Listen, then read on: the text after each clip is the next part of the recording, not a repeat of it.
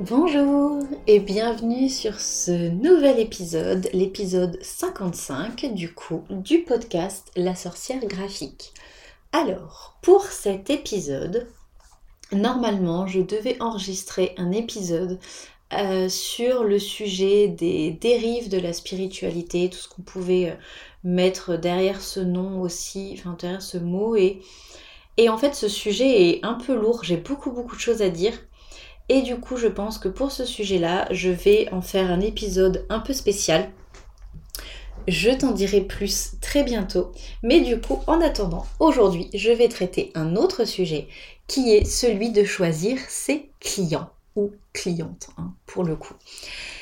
Alors, pour cet épisode, je vais essayer vraiment de d'aborder la question avec un, panel de thématiques différentes. Euh, tant euh, mon parcours professionnel, comment j'ai débuté, comment je travaille maintenant. Euh, je vais essayer de te donner des exemples pour que tu vois aussi un petit peu ce qui a fonctionné, ce qui n'a pas fonctionné, parce que bien sûr, bah, j'ai fait des erreurs comme tout le monde, bien entendu. je vais aussi te parler de mon évolution personnelle, professionnelle, de pourquoi j'aime choisir mes projets, pourquoi c'est important. je vais te parler de la liberté aussi de pouvoir refuser des projets et et je vais pouvoir aussi te parler d'un point de vue marketing de ce qui est bien à faire. Je dis bien de ce qu'il... Je, ne dis pas, pardon, je vais y arriver. Je ne dis pas ce qu'il faut faire parce que je n'aime pas du tout euh, cette, cette injonction-là de dire ah faut absolument faire comme ça pour communiquer. Non, je vais te dire ce qu'il est bien d'envisager. Voilà, comme ça, c'est une piste de réflexion, c'est une piste de travail. Tu n'es pas obligé du tout euh, de, de t'y consacrer pleinement et de suivre ça à la lettre. Du coup, pour euh, commencer le sujet de parler, de choisir, de, de choisir, ah, je vais y arriver, choisir ses clients ou ses clientes, il faut savoir que au début, quand j'ai été euh, formée à être graphiste et que je suis arrivée dans le salariat, je ne choisissais pas mes clients, tout simplement, euh, que ce soit pendant ma formation, ben, les sujets étaient imposés, que ce soit pendant mes stages, les clients étaient imposés, ainsi que les sujets. Et euh, ensuite, quand j'étais dans le salariat, mes clients, euh, les, les, les projets, les sujets sur lesquels je travaillais étaient également imposés. Tout simplement parce que c'était comme ça. et en fait, avec le recul, euh, on devrait vraiment apprendre aux jeunes graphistes et aux entrepreneurs de manière générale qui se lancent qu'il est primordial de euh, pouvoir choisir ses clients et donc je t'explique après comment euh, le comment du pourquoi et pourquoi il est mieux et, essentiel de pouvoir choisir ses clients. Mais tout d'abord, pour parler un petit peu de mon parcours, comme je te disais, quand je suis sortie de formation, quand je suis entrée en stage ou en salariat, je n'avais pas le choix de mes clients. C'est-à-dire que euh, dans le travail salarié que je faisais dans l'entreprise pour laquelle je travaillais, il y avait des commerciaux qui euh, signait les contrats avec les clients et nous en fait on était l'équipe technique derrière qui gérait euh, tout ce qui était bah, création graphique, le logo, le site internet, les cartes de visite, euh, les visuels pour les réseaux, etc. etc. Et donc du coup, on n'avait pas le choix des clients. En fait, ils nous étaient attribués, on était plusieurs graphistes et les, sujets nous étaient attribués. Alors parfois, ils étaient attribués un petit peu par affinité, par les styles graphiques qu'on pouvait avoir, mais la plupart du temps, voilà, les clients euh, nous étaient imposés et sur le coup, bah, c'était comme ça. Ça m'a permis euh, de travailler sur des choses très très très variées, d'avoir beaucoup de clients différents d'avoir euh, d'acquérir en fait beaucoup d'expérience sur la relation aussi client parce que ben on tombe sur des gens bienveillants, merveilleux, très gentils, mais on peut aussi tomber sur des gens pas du tout bienveillants, qui sont dans le jugement, qui sont pas dans l'écoute, et, euh, et, ça peut laisser de très mauvais souvenirs. Moi j'ai eu quelques mauvaises expériences euh, du coup dans le, dans le salariat, mais bon, ça apprend, ça permet aussi de donner plus confiance en soi pour la suite euh, et, pour le coup, bah, c'est euh, c'est comme ça. Et puis euh, ça, permet de donner des, leçons, de, retenir des choses et de, savoir qu'on ne fera pas comme ça quand on sera à son compte. Et, et donc voilà, du coup, c'est comme ça qu'on voyait les choses quand on est jeune diplômé. Et, c'est un peu des, croyances qu'on développe vis-à-vis du monde du travail, que le client est roi, qu'il euh, faut être 100% flexible, qu'il faut pouvoir être vraiment au service du client. Et en fin de compte, quand on est entrepreneur, quand on travaille pour soi, quand on est freelance, quand on est à son compte, on se rend compte que ça fonctionne pas forcément comme ça, que ce n'est pas euh, une fin en soi, que ce n'est pas inéluctable, qu'on a la possibilité du coup par la suite de pouvoir choisir ses clients, choisir les projets sur lesquels on travaille, et ça c'est vraiment top. Parce que clairement, une fois que je me suis lancée euh, dans la vie active en tant que freelance, quand j'ai quitté mon, CDI pour me lancer à mon compte, eh bien, euh, il y a eu plein de choses qui se sont passées d'un point de vue euh, sélection de clients. C'est que déjà, au début, j'avais besoin, ou peut-être plutôt la façon de faire, en tout cas, j'avais dans mes processus le réflexe de vouloir cibler tout le monde. Comme quand j'étais dans le salariat, je pouvais euh, travailler pour des garagistes, des coiffeuses, des esthéticiennes, euh, il y avait vraiment des choses très très variées, de l'événementiel, des domaines euh, du soin, il y avait énormément énormément de choses différentes, énormément de domaines. Et en fait, du coup, je me suis dit en me lançant à mon compte, bah je vais faire pareil, je vais viser tout le monde. Sauf que ça ne se passe pas forcément comme ça, ou en tout cas, c'est pas ça qui m'a fait euh, me lancer et c'est pas ça qui m'a fait euh, prospérer dans mon activité, qui m'a permis d'avoir une activité pérenne. Euh, moi, ce qui m'a permis d'avoir vraiment une activité qui fonctionne, c'est de choisir mes clients, c'est de cibler ma communication, de cibler vraiment les prestations à qui je voulais les proposer et au service de qui j'avais envie de me mettre il y a quelque chose de primordial quand on commence à euh, avoir envie de choisir ses clients, c'est de s'écouter, c'est d'écouter son intuition.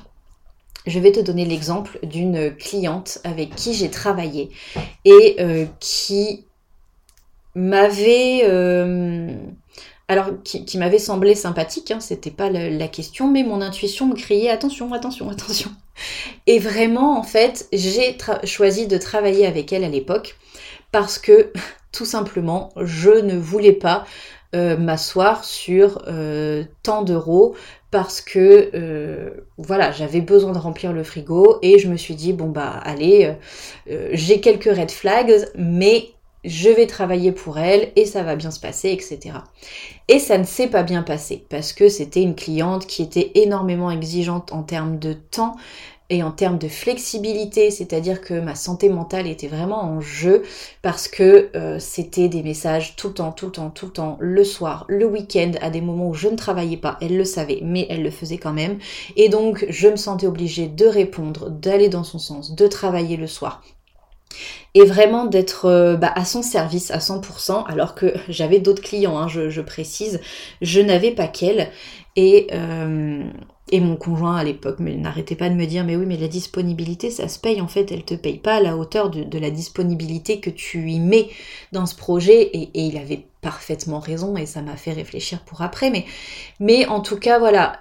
C'est une erreur aussi fortement de ma part c'est-à-dire que je n'avais pas tout de suite fixé mes limites de lui expliquer que je ne travaillais pas les soirs, que je ne travaillais pas le week-end. Et même quand j'ai essayé d'instaurer ça plus tard, c'était un peu trop tard, les, mauvais réflexes avaient été pris. Et euh, le devis que j'avais fait à l'époque avait été mal cadré également. Et donc du coup, il y avait beaucoup, beaucoup, beaucoup trop d'allers-retours. C'était un projet avec beaucoup de créa et euh, de créa différentes, hein, je précise. Et en fait, il y avait beaucoup trop d'allers-retours à chaque créa. Il y avait euh, des fois, on, faisait quatre allers-retours et au final, ça n'allait pas. Donc du coup, on recommençait de zéro. Et moi, je suivais le rythme et vraiment, c'était un, pas un calvaire parce que ça, restait de la création, mais c'était beaucoup, beaucoup, beaucoup demandant en termes d'énergie, en termes de santé mentale. Et, euh, et voilà, en fait, j'avais accepté pour un point de vue monétaire et en fait, je n'aurais pas dû. J'aurais dû écouter mon intuition et euh, ça n'a pas bien terminé puisque ça a failli passer en procédure. Ça s'est euh, stoppé juste avant que ça n'aille trop loin, mais euh, j'en ai gardé forcément un mauvais souvenir. En fait, j'ai vraiment conservé au fond de moi ce sentiment d'échec de ne pas avoir pu satisfaire ma cliente, de ne pas avoir pu lui rendre un travail graphique de qualité et que euh, j'estimais euh, à la hauteur de mes attentes et des siennes. Donc vraiment, ça m'a appris beaucoup de choses, à mieux cadrer mes devis, à mieux cadrer mes limites, à mieux expliquer que je ne bossais pas le soir, que je ne bossais pas le week-end, que même si la personne m'écrit le soir ou le week-end, je ne réponds pas. Je réponds sur mes heures de travail parce que je respecte un équilibre vie pro, vie perso. Pour moi, c'est important. Et voilà, et du coup, il a fallu que je gère les choses, mais ça m'a appris que j'aurais dû écouter mon intuition et que euh, j'aurais dû euh, voilà ne pas forcément accepter parce que dès le début je le sentais mal en fait. Dès le début je le sentais mal. J'ai voulu faire plaisir, j'ai voulu gagner de l'argent à tout prix et voilà ce que ça a donné. Donc du coup c'est très important en fait de s'écouter, de pouvoir choisir ses clients et euh, étant dans mon évolution personnelle que professionnelle, tous les signaux étaient là en fin de compte pour euh, me faire comprendre que c'est vers ça que je devais aller. Donc en fait, au bout d'un moment, à force, euh, ou plutôt à défaut d'accepter tout le monde, j'ai commencé à me cibler, j'ai commencé à me spécialiser, du coup vraiment dans, les domaines euh, du bien-être, du mieux-être, de la spiritualité, de tout ce qui est soins aussi, holistique, énergétique, etc. Et je me suis vraiment poser la question de mes valeurs, de avec qui je voulais travailler. Je voulais travailler avec des personnes qui avaient des valeurs éthiques, des valeurs humaines qui, étaient vraiment mises au premier plan, des valeurs euh, écologiques également, et euh, des gens qui étaient là pour faire du bien au monde, pour faire du bien aux, autres en fait, euh, tant par la vente de produits que par des soins, que par des prestations alignées, etc. Et donc du coup, j'ai vraiment commencé à orienter toute ma communication, toute ma façon de travailler, tous mes services que j'ai orientés pour cette cible-là, pour ces clientes-là. Euh, et, j'ai choisi aussi de travailler essentiellement avec des femmes. C'est pour ça que toute ma communication s'adresse principalement à des femmes. J'ai quelques clients hommes euh, que je salue s'ils m'écoutent et que euh, j'apprécie beaucoup également en, tant que valeur humaine et puis pour les projets qu'ils me proposent parce que bah, du coup je n'accepte que les projets qui m'intéressent. J'en reparle un petit peu après. Mais en tout cas voilà, le fait d'avoir posé tout ça, d'avoir mieux ciblé un petit peu euh, ma communication, d'avoir mieux défini ma cible, d'avoir mieux défini avec qui je voulais travailler, bah déjà ça m'a permis d'avoir plus confiance en moi, ça m'a permis d'avoir plus confiance en mes compétences aussi, ça m'a euh, permis aussi d'affirmer ma volonté de travailler avec des personnes bienveillantes euh, qui respectaient mon temps, mon énergie et donc ma santé mentale. Euh, ça m'a aussi euh, conforté dans l'idée que je voulais travailler avec des entreprises qui partageaient les mêmes valeurs que moi, écologiques, éthiques, humaines, etc., etc. Et donc du coup, tout ça, tout ce qui était mon évolution personnelle d'un point de vue de consommation, etc., a forcément influencé aussi mon évolution professionnelle. Et donc du coup, j'ai vraiment commencé à cibler le fait d'avoir commencé cette cible, ce ciblage, je ne sais pas si ça se dit, mais le fait d'avoir commencé justement à transformer ma communication et à m'adresser vraiment aux bonnes personnes, aux personnes que je voulais comme cliente en tout cas, ça m'a vraiment permis euh, ben, tout simplement de pouvoir travailler avec mes clientes idéales, mes clients idéaux. et c'était vraiment une, des meilleures décisions de, ma vie d'un point de vue entrepreneurial en tout cas. Et, euh, et ça m'a permis quelque chose de très très important. Ça m'a aussi permis de choisir des projets qui me mettaient en joie. Pourquoi on choisit des projets qui nous mettent en joie? Tout simplement parce que l'inspiration vient plus facilement, en tout cas dans un métier créatif comme le mien, c'est le cas. Les échanges avec les clients sont beaucoup plus agréables, beaucoup plus humains et beaucoup plus bienveillants. Et ça, c'est un bonheur indescriptible. ça, m'amène aussi la fierté de partager mon travail sur les réseaux sociaux, sur mon site internet, dans mon portfolio, etc c'est une fierté en fait de me dire ah pour telle personne incroyable j'ai fait tel projet incroyable. Et, euh, et, ça me met en joie ça me rend vraiment très heureuse. Et surtout je fais des rencontres professionnelles des rencontres humaines absolument incroyables. Et ça c'est un bonheur de tous les instants. Et très très très souvent, quand je raccroche euh, d'une visio, ou je sais même pas si on peut dire raccrocher pour une visio, mais quand j'arrête une visio ou quand je raccroche d'une conversation téléphonique avec mes clientes ou mes clients, à chaque fois je me dis mais mince, mais j'ai tellement de chance, j'adore cette personne, j'adore cette énergie, j'adore cette collaboration. Et vraiment, ça me met une joie dans le cœur de me dire ah j'ai choisi ce projet, j'ai choisi de travailler avec cette personne et la collaboration est incroyable et fait beaucoup de bien. Et ça n'est plus qu'une question, ça n'est plus même, ce n'est pas que, mais ça, n'est plus une question d'argent, une question de budget, c'est une, une, question de rencontre, de projets qui m'intéressent, qui me mettent en joie, et ça c'est vraiment... Euh, alors j'avais envie de dire un luxe, mais en fait c'est pas un luxe, c'est quelque chose pour lequel j'ai travaillé. C'est-à-dire que ça fait peur de refuser des projets. Euh, parce qu'on se dit, bah si je refuse tel projet, je vais gagner moins d'argent.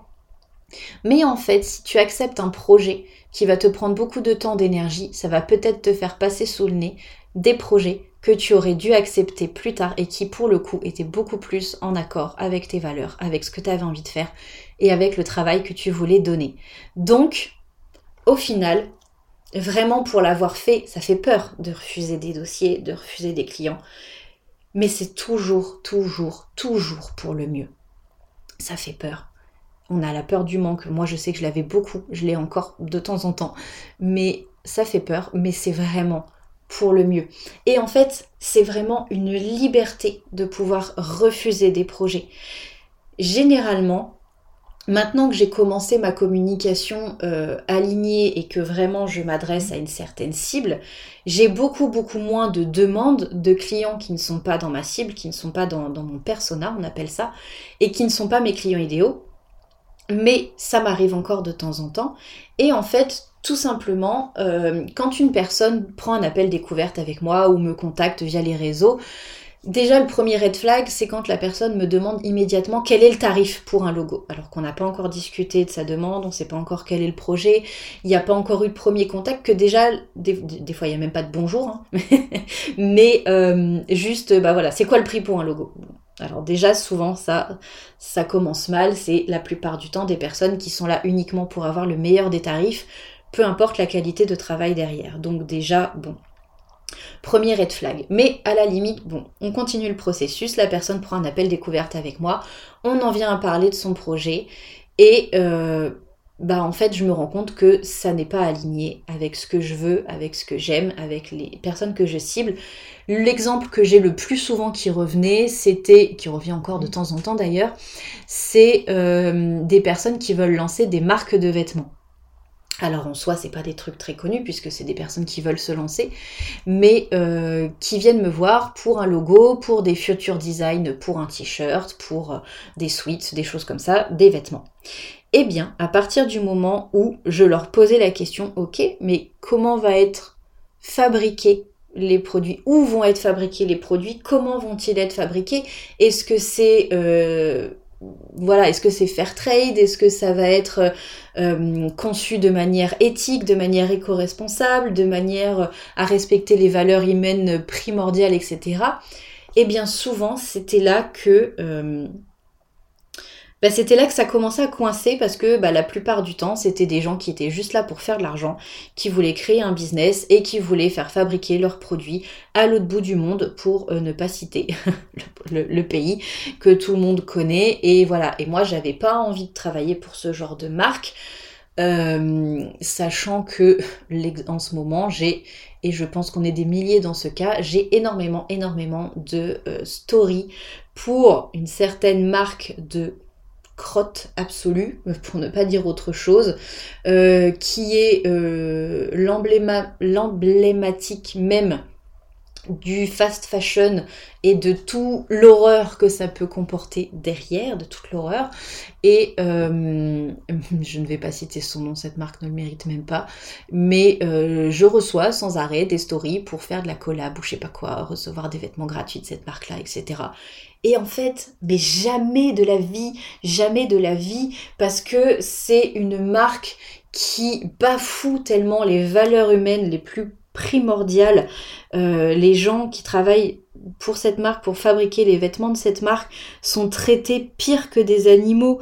Et, vraiment, pour moi, c'est quelque chose qui me, qui me met dans une rage indescriptible.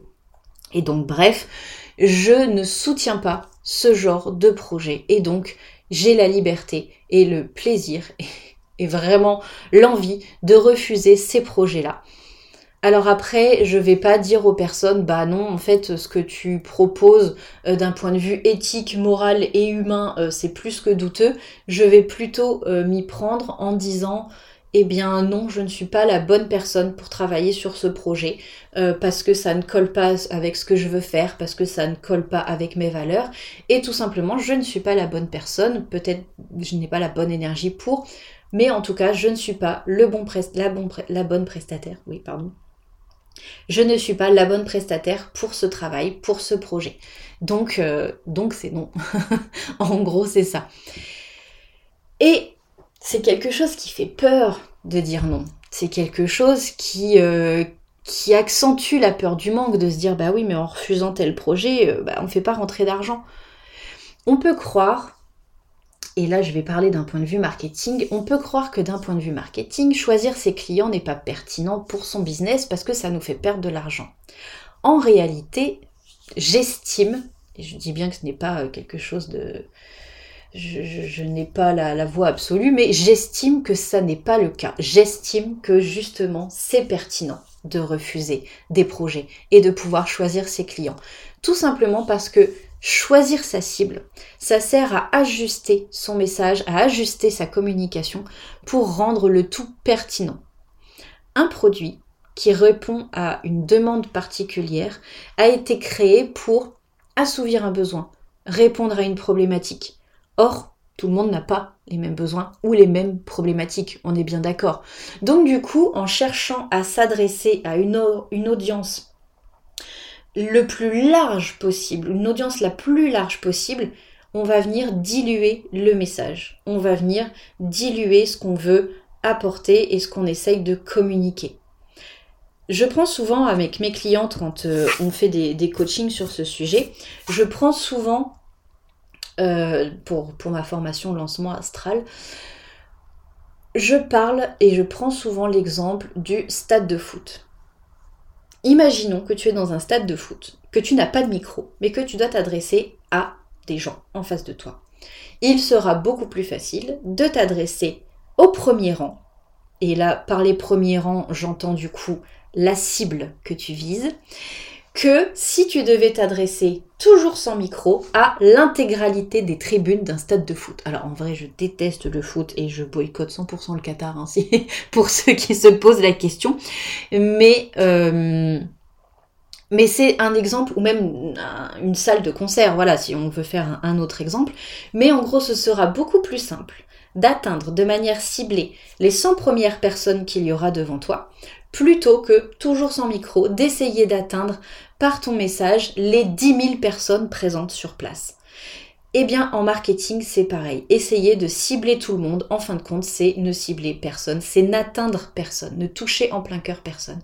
Alors que si vraiment la communication est ciblée pour les besoins, les envies, les problématiques d'un certain type de client et que c'est à ces personnes-là que tu t'adresses, eh bien il y a quand même beaucoup plus de chances que ton message fasse mouche et que du coup tes services euh, attirent ces personnes-là et que donc les personnes fassent euh, l'action de te contacter ou de prendre rendez-vous avec toi, etc., etc. En fin de compte, vraiment, le fait de choisir ses clients, c'est avant tout la liberté de refuser des projets, mais c'est aussi l'action, le fait de euh, diriger ta communication vers les bonnes personnes. C'est le fait d'orienter ta communication. Et clairement, le mot, c'est aligner, c'est d'aligner ta communication sur la cible que tu vises. Parce que vraiment, et je sais que c'est une chance et, un travail certes derrière, mais une chance incroyable de pouvoir refuser des projets qui ne me correspondent pas pour au contraire pouvoir choisir euh, de travailler avec des clientes, des clients absolument adorables, euh, des personnes très très bienveillantes sur des projets qui sont hyper intéressants et hyper inspirants. Ça fait peur de dire non, ça fait peur d'orienter sa communication, mais ce sera pour le mieux. Donc vraiment, euh, après plusieurs années à avoir pu choisir les projets sur lesquels je bossais, à avoir pu sélectionner mes clients et à avoir pu avoir eu la liberté surtout de dire non, et eh ben vraiment mon entreprise ne s'en porte que mieux. D'un point de vue financier, mais aussi moi, parce que mon entreprise c'est aussi moi, hein, bien sûr, je, suis euh, celle qui, fait tourner mon entreprise, d'un point de vue santé mentale, d'un point de vue énergie, d'un point de vue euh, joie, et eh bien forcément ça ne m'apporte que du positif. Donc vraiment, je t'invite choisir tes clients, à cibler ta communication et même si ça fait peur, à dire non si le projet ou si la cliente ou le client en face n'est pas aligné à tes valeurs ou ne correspond pas en tout cas aux valeurs que tu veux euh, mettre en avant dans ton entreprise. J'espère que cet épisode t'aura plu, qu'il t'aura peut-être aidé à te poser les bonnes questions, qu'il pourra peut-être t'aider à mettre de nouvelles choses en place si c'est ce que tu as envie. N'hésite pas à me contacter, euh, donc je mettrai toutes les infos dans la description. N'hésite pas à me contacter euh, via euh, mes réseaux sociaux, mon site internet, etc. si tu as envie qu'on en discute plus en détail ensemble. Voilà, je te dis à très bientôt pour le prochain épisode de podcast et en attendant, je te souhaite le meilleur. À très vite.